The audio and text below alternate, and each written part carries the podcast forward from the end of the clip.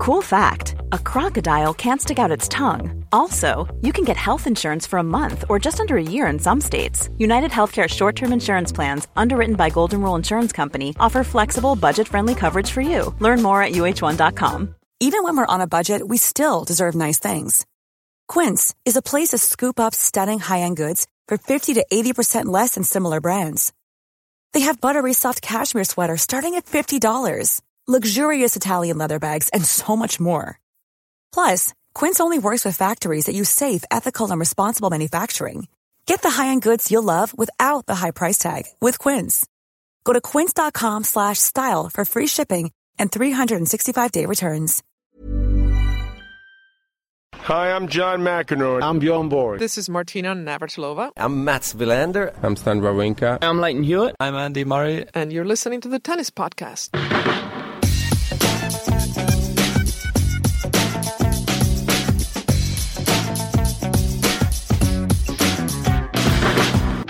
Hello and welcome to the Tennis Podcast, brought to you in association with the Telegraph and with Eurosport on the night that two new women's singles finalists at the US Open came to pass because it is going to be Sloane Stevens against Madison Keys in the final on Saturday after Sloane Stevens defeated Venus Williams in a third set, which was one of the sets of the year a rather disappointing, straightforward victory for Madison Keys. Not her problem, is it? She was fantastic against Coco Vandeweghe, but Vandeweghe struggled today. Happy to say I'm joined right now by Jill Craybas, former top 50 player, who's just commentated on that match with me for BBC Radio 5 Live Sports Extra. Uh, we will have Mats Wilander on the show a little bit later to look ahead to the men's semi finals. But Jill, that was pretty impressive the, from those two women, wasn't it? Sloane Stevens and Madison Keys, of whom so much has been expected for such a long time, and finally they've delivered. I think also because the two of them have struggled with injuries recently. I mean, both of them just coming back. I mean, Sloane had the foot surgery, and Madison struggling with their left wrist, and to come out and both play this tournament the way they've played and to have performances the way they did today was just absolutely incredible. And I think you can see from both of, the, both of them there's just a level of appreciation for being back and a, a, you know an extra motivation, extra confidence from both of them, and just they're really enjoying themselves out there. And you could see it in their tennis. Stevens in particular, I, I feel because I've I've not always been convinced about her drive, her how much it matters to her really because the the game comes incredibly easy to in fact to both of those two players. It does come very easy. It's a different type of tennis perhaps but Stevens is an, a magnificent athlete. She can move around the court as well as anybody. She has all the strokes. She reached that semi-final in 2013 at the Australian Open but I've never been completely convinced about her appetite for the sport.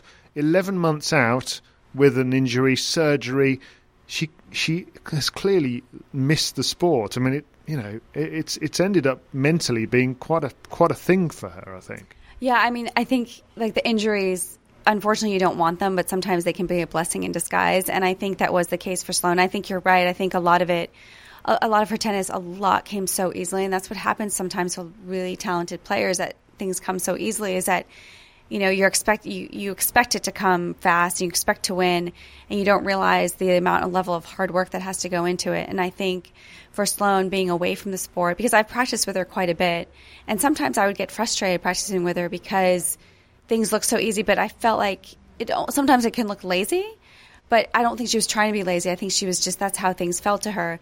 And I think it was um, I think she has a great team behind her now. Her coach Kamau Murray has done a really good job, and I think he's given her that extra motivation. You could see him in the box today, just really trying to inspire her in really tough moments during that match. And I think he gave some really good positive energy for her during that match, and I think he's helped her on the court in practices and off the court as well to try and get her into a better mental, mental state. And I think you can see it; she's shining on the court. It was a it was a funny old match, wasn't it? Because yeah. I mean, the first set was comfortable for Sloane Stevens. I, I, was quite taken aback by how nervous Venus Williams appeared to be at the start of the match. In her pre-match interview, she barely uh, uttered three or four words, and I, I, don't, I, don't, think she was being rude. I think she was just really nervous. Uh, About, and here she is, 20 years after first playing this tournament, reaching the final in 97, on the brink of it again. I mean, can you relate to that? I mean, you had a long career. Did, did I sometimes wonder this? Do players almost get more nervous when they're older because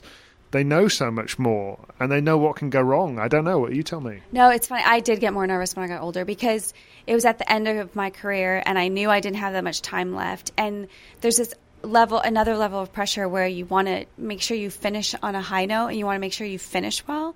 And for me, and I know for a lot of other players that I've talked to, I won't say names, but a lot of other players I've talked to, they felt the same way. And you would think it would be the opposite because you think, okay, you have the more confidence, you have the most experience out of all the players, and you feel like that would give you the, that would make you feel more stable. But for some reason, it makes you more nervous because you do want to finish well and you want to finish to the best of your ability. And it doesn't surprise me that much that Venus was nervous, especially with who she's playing and with the other semifinal as well, because she's the, she was the role model for these young women coming up, and she's supposed to win on paper, and she's supposed to be the leader, and it's really tough playing a younger player like that, especially your compatriot from the same country. It's just it's hard to describe, but it ju- it does give all that another level of pressure, another level of nervousness to you, and you could see it in Venus. And you knew she was going to bring her game at some point. You knew she was not going to go down that easily, and she did. She started playing really good tennis, but Sloane just came up with the goods at the end. What, what was really nice is that after two kind of weird sets where Stevens had won 6 1 first set and then Venus Williams won the second 6 love, they then produced their best at the same yeah. time. I mean, that third set, that will go down as one of the great sets at this tournament for, for years. And I, I'd say it was one of the sets of this year personally. It was well over an hour long. 7 5 Stevens in the end.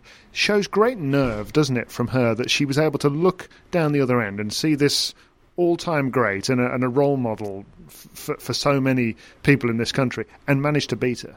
Yeah, it's it's not easy. I mean, it's not just the tennis, right? I mean, there's so many factors involved. I mean, just the ones you mentioned, and also Sloane's first time ever potential getting into a final and knowing she's playing someone who's been there so many times and who has won this tournament two times in the in the past.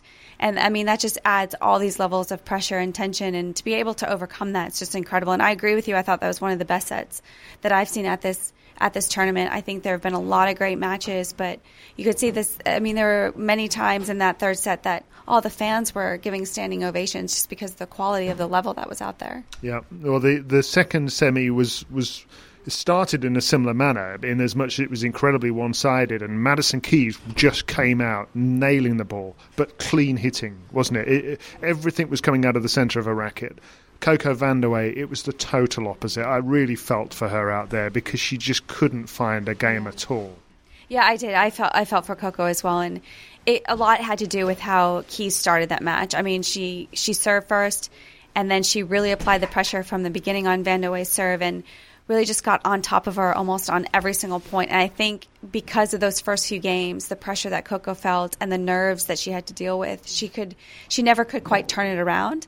And I think she felt uncomfortable from the beginning. We saw her try and do a lot of different things. She tried to change it up. But at that point, I think she was so uncomfortable that, and she couldn't handle the nerves very well that she just really struggled throughout that match. But I mean, you got to give a lot of credit to Keys. I think. I mean, she only had seven unforced errors. I think in the whole match. I mean, that's just unbelievable, and like twenty something winners. Anything to worry about with that leg that she had strapped up keys because it was about 3 4 1, wasn't it? Second set. Immediately went to the umpire, said, I need it strapped up. But actually, maybe that was pretty sensible because it just, she said afterwards that it was, you know, to, to give it that little bit of extra support. Yeah. Didn't look like she was hindered in a movement the next couple of games when she came back. No, I mean, I think that was very smart of her, um, especially, I mean, at that stage, she was up 6 1, 4 1. So for her to take a break when she has the entire momentum with her was pretty gutsy, but she knew that, that. I mean, I thought that was really smart of her to do that because she knows what's at stake. It's her first final now, and she knows she's got a great chance to win. And I mean, it's just she even said herself it was just something small, something to manage, just to, a little precaution, just to make sure. And she's lucky she has tomorrow off, so she can try and see the trainers and regroup. And I, I mean, I think she'll be. I hope she'll be okay because I think it's going to be an incredible final. I was going to say, come on, let's let's hear it then, Jill. Yeah. Stevens against Keys. what do you think? I'm giving the edge to Stevens, slight edge, slight edge, and that's that's even if there was no if there was no inkling with the leg for Madison Keys, I would still give the slight edge to Stevens. What's that? I mean, it's just a gut feeling, really. I think they're both playing amazing, and I have no evidence behind my decision, but it's just a gut feeling, really. Well, it's it's something we, we look forward to enormously. Jill, oh, lovely to have you with us Thank on the you so Tennis. Podcast. Always lovely to, to commentate with you and, and speak with you about the sport. When you're ready to pop the question, the last thing you want to do is second guess the ring. At Bluenile.com, you can design a one of a kind ring with the ease and convenience of shopping online. Choose your diamond and setting. When you find the one, you'll get it delivered right to your door. Go to Bluenile.com and use promo code LISTEN to get $50 off your purchase of $500 or more. That's code LISTEN at Bluenile.com for $50 off your purchase. Bluenile.com code LISTEN. Hey, I'm Ryan Reynolds. Recently, I asked Mint Mobile's legal team if big wireless companies are allowed to raise prices due to inflation. They said yes. And then when I asked if raising prices technically violates those onerous two year contracts, they said, What the f are you talking about, you insane Hollywood ass? F- So to recap, we're cutting the price of Mint Unlimited from $30 a month to just $15 a month. Give it a try at mintmobile.com slash switch. $45 upfront for three months plus taxes and fees. Promo for new customers for limited time. Unlimited more than 40 gigabytes per month. Slows. Full terms at mintmobile.com. Hello, Tennis Podcast listeners. David here. Now, you might know that I love a bit of cooking, and I think I'm quite good at it. But if I'm honest, even I get fed up trying to work out what to do every night. That's where Home Chef comes in. Being able to put together a delicious meal without the long prep and the cook times, well, that's pretty cool. Home Chef provides fresh ingredients and chef designed recipes conveniently delivered to your doorstep to simplify your cooking experience. They have over 30 options a week and serve a variety of dietary needs, so you don't have to worry about what to make ahead of time. Not only is it convenient, but it's economical too. Home Chef customers save an average of $86 per month on groceries. Now, for a limited time, Home Chef is offering Tennis Podcast listeners 18 free meals plus free dessert for life and, of course, free shipping on your very first box. Go to homechef.com slash tennis. That's homechef.com slash tennis for 18 free meals and free dessert for life. You heard it right. Let's go on to speak to somebody else who we love to talk to about the sport of tennis. Uh, Mr. Mats Wilander, former world number one, seven time Grand Slam singles champion. I got a chance to speak to him down in the player garden whilst Catherine Whitaker was doing all sorts of fancy television stuff on Eurosport and talking to just about everybody moving, including John McEnroe and Pat Cash and all these people. I got a little chat with, with uh, Mats Wilander. And I, I was noting with him as we looked around how quiet it was, and that's that's what it's like at the end of tournaments. It seems the wrong way round in a way that that tournaments get quieter the further they go, and that there aren't many players left. And I asked him how it felt to be a tennis player in the latter stages of a Grand Slam. It's weird. Yeah, it's really um, as um, I mean, as a player, you don't really think about it that much because you got so many things you have to think about in terms of practice and getting ready. But I have to say now that I'm in media, it's kind of depressing actually. And what it, what is depressing to me is always it goes from the middle weekend where everything is happening. You got matches on every court, and you can see big players obviously practicing all the time, but also playing on, on some of the show courts. And then suddenly one day that's over with. So as soon as the quarterfinal stage comes, it seems like a diff- completely different tournament. And obviously now it just gets. Uh, it just gets more deserted by the day. But uh, as a player, you don't really think about it. And as a player, you wouldn't even move your move in the locker room, even if you were on the same bench or in the same row of of uh, of lockers as your opponent. You still wouldn't move. Just because that's what you're comfortable with from the rest of the week. That's where you've been all week, and that's it. Doesn't really matter. You're not going to be in there very often together with your opponent anyway, except just before the match. Um, I do remember one year uh, in those days when the locker rooms were not in Arthur Ashe Stadium, and I remember playing um, the final. It was either 1987 or 1988. I was playing against Ivan Lendl, and we ended up um, in the bathroom at the same time. And how did I know? Well, because I could see his shoes. And it was kind of comical because we were both both doing the same thing, and I could see his shoes. the inside story here on the tennis podcast. That's what you get here. Um, so last night, Matt, we had well, to us, it was a shock. Um, in as much as Roger Federer didn't win, and he's done an awful lot of winning this year, I, I found his press comments afterwards fascinating. Uh, so candid about uh, about how he just didn't really feel right all, all, all tournament long. Yeah, I'm not sure. Obviously, it looked like that against Del Potro, and it most probably once we, we've seen that match, I think it, it looked like that in all the matches that he played. So I don't know. I have no explanation except maybe he didn't play enough tennis um, after the finals of Montreal. He didn't play Cincinnati and didn't have enough uh, matches, maybe, or couldn't practice enough. Maybe, maybe the back was um, troubling him way more than than he would say, um, and couldn't couldn't really find a rhythm. So yeah, I, I'm. I mean, basically, I'm shocked that he lost to Del Potro, I have to say. Uh, once you see the match, you kind of understand why Del Potro uh, puts fear in everybody's in everybody's eyes because because the serve is much bigger than we realize. Um, we always just think of his forehand as being the biggest weapon in tennis, but his serve is a huge weapon, and obviously Federer has some kind of um, uh, hang up when he plays against Del Potro. And I don't know if it's the forehand that's that big that scares him, or because he has lost to him five times, and he actually lost to him three times in a row, and he hasn't done that against anyone except possibly Nadal and Djokovic. So I think Del Potro is so fun to watch, and uh, and he keeps surprising everybody with these wins. And from here, him against Nadal, they have had some fantastic matches in the past. I mean, you mentioned the five wins he's had over uh, Federer. He, he's he's even got a closer head-to-head against Nadal. Nadal's won more of them, but he, he he's kind of the outlier in a way, isn't he, uh, Del Potro? He, he's the one who they might take the control away from these guys. Just John McEnroe just walks past and raises his hand, you know, to Mats Wilander, fellow former world number ones and Grand Slam champions together. Um, you know, I think that Juan Martin del Potro, I think when you see him play the way he plays and wins big matches, and he always seems to play well when when it's a big match, when it means something. It's just that he doesn't get to those rounds all the time anymore when you see him, I would I would go out on a limb and say that he would have shared those Grand Slam um, trophies with Federer, Nadal, Murray, and Djokovic pretty evenly if he was allowed to play. After he won here uh, in 2009, I think he's got those qualities. Um, I think we saw that then. We've seen it now in the last couple of years, and the way he's come back, clearly there's something not quite right with his left wrist, or at least not the backhand side. So because he used to hit winners with that shot, didn't he? His backhand was better than his forehand early on. His forehand was wild early on, and then it came it came um, alive, and he and he started to understand what he needed to do. But his backhand used to be so solid, and he hit it hard. So the fact that he's able to survive with with a shot that is that is you know under par, it's not it's it's the worst backhand in, in top 100 most probably even though he can mix it up with a slice uh, and he can still beat these guys that's unbelievable he, um, you mentioned he perhaps would have shared the Grand Slams equally with yeah. those guys. So, so I guess we, you know, if you go back, we're talking eight years now, seven or eight years. How many could he have had by now? Do you think if he had been just fully fit that he hadn't had this wrist problem?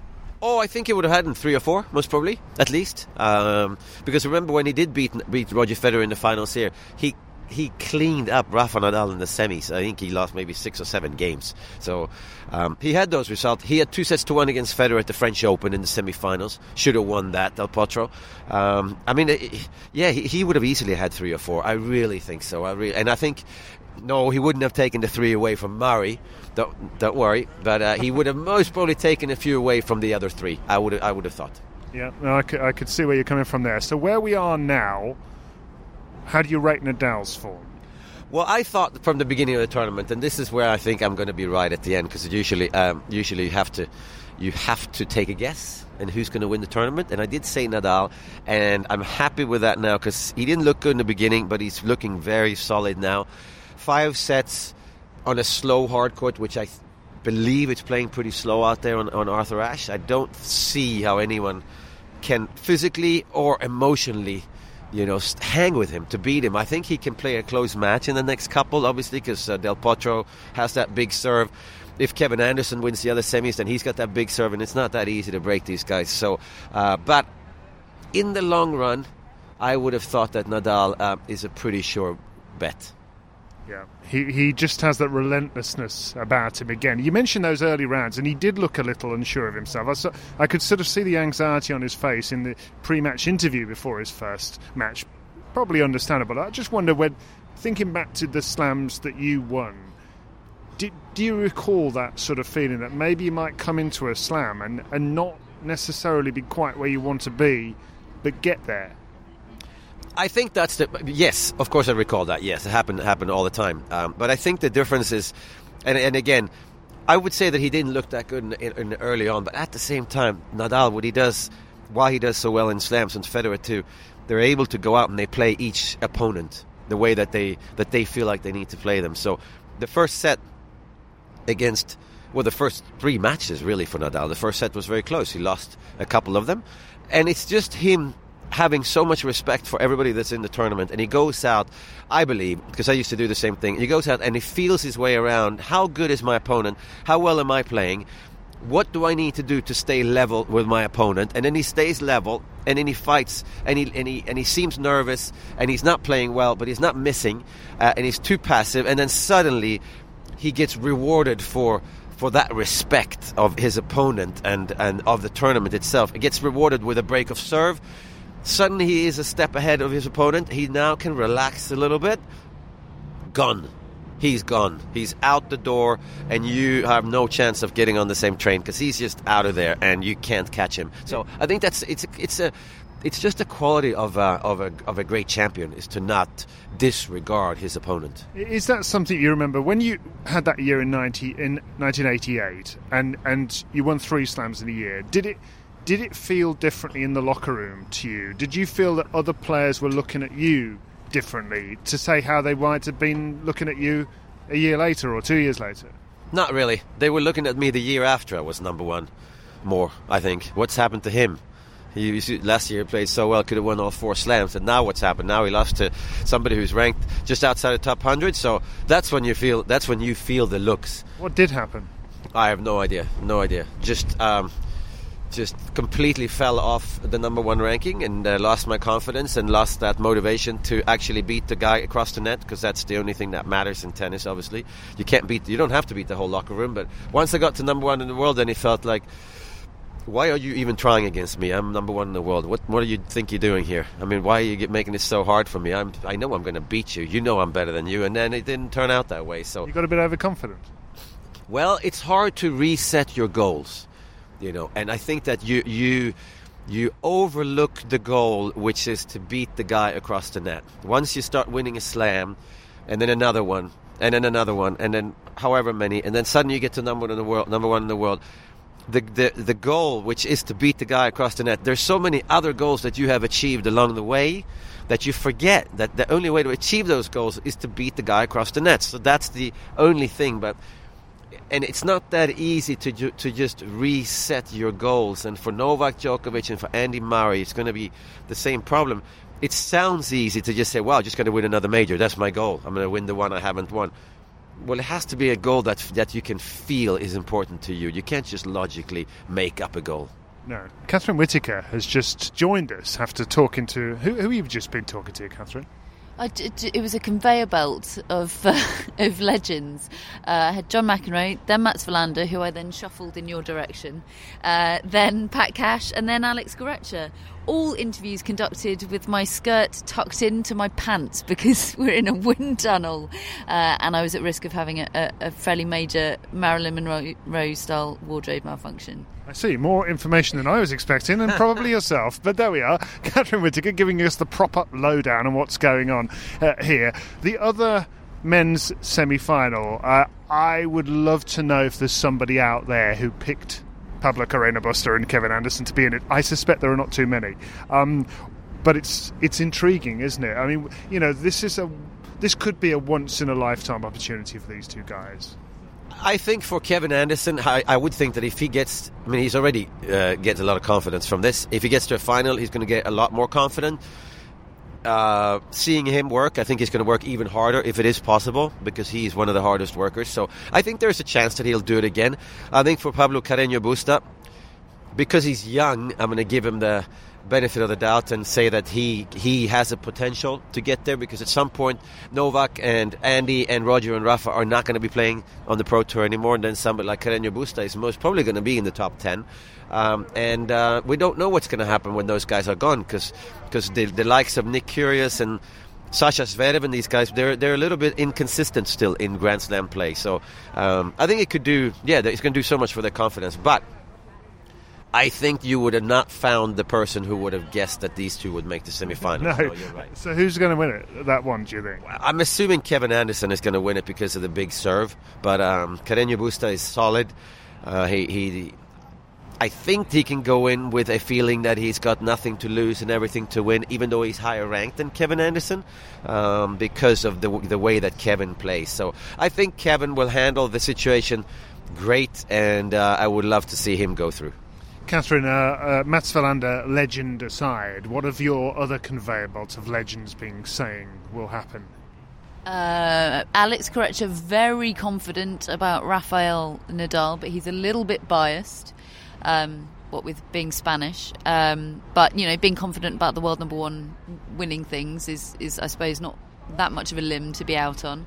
Um, I, I, I, I don't know what to think about that one. I mean, we Mats talked yesterday, yesterday about the Federer Del Potro um, quarterfinal, and that just didn't go the way anybody w- was expecting. Certainly didn't go the way I was expecting. I found Federer's comments. You've probably you've probably covered all this while I was uh, swanning off with my dress tucked into my pants. But um, I found Federer's press conference um, after his defeat to Del Potro fascinating, saying that he thought Del Potro had a far bigger chance of beating Nadal. I found that really, really interesting. Um, uh, in the other one, I, I give a, a, heavy edge to Kevin Anderson, as do as does everybody. I think that I've spoken to. Nobody writing Carreño Busta off, though. I think just Anderson's game is is so big and difficult to ignore, isn't it? And and he's he's beaten Andy Murray here before. He's had bigger wins here. He's had more to deal with here than Carreño Busta has. So um, that seems to be the majority opinion, but the majority opinion yesterday was very much for Federer. So who on earth knows?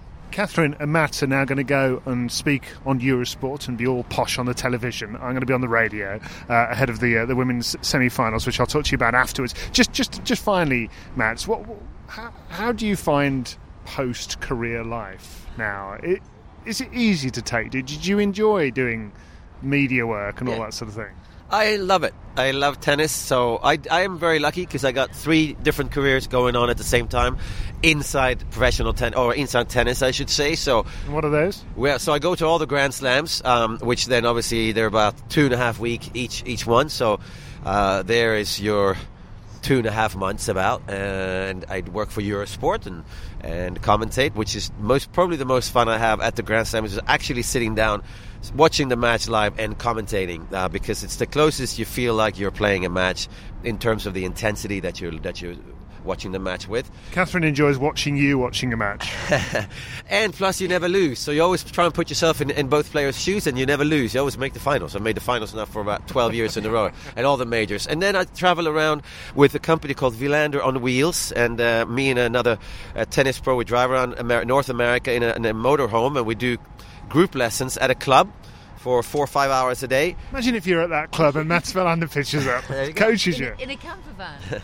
yeah, in a camper van, and we park it uh, some, uh, often at campgrounds and often at the, in the parking lot of the club, and then we sleep in it, and we do clinics, and then we throw all our stuff in, and we drive to the next place, and we do that about three months a year. And then I still have a career as a professional tennis player on the ATP Champions Tour. I played a few, play a few events and a few exhibitions, so that takes about, about another month and a half. So I'm I travel about six to seven months with tennis, and I got three different jobs inside it. And um, yeah, could never have dreamed in my my wildest dreams I would have never been doing this after I stopped playing professional tennis. And yesterday, the British Eurosport producer Tom, excellent Tom, actually had a go at Mats for being too accommodating. He said it made everyone else he has to deal with look bad. I didn't think I didn't realize that, David, that you could be too accommodating. No, you but- just carry on, Matt. It's absolutely fine. No, I'm going to change my I'm going to change my ways. I'm going to be You d- much harder to get. He told Max to play hard to get a bit more, and then you didn't reply to his text earlier today. He was, he was deeply hurt. Uh, actually, I actually did reply to the text, and uh, it just didn't go through. But He's a nice bloke. What can we say? We love Matt Wilander here on the Tennis Podcast. Lovely to have you with us, as always. thank you so much, David. Thanks, Catherine.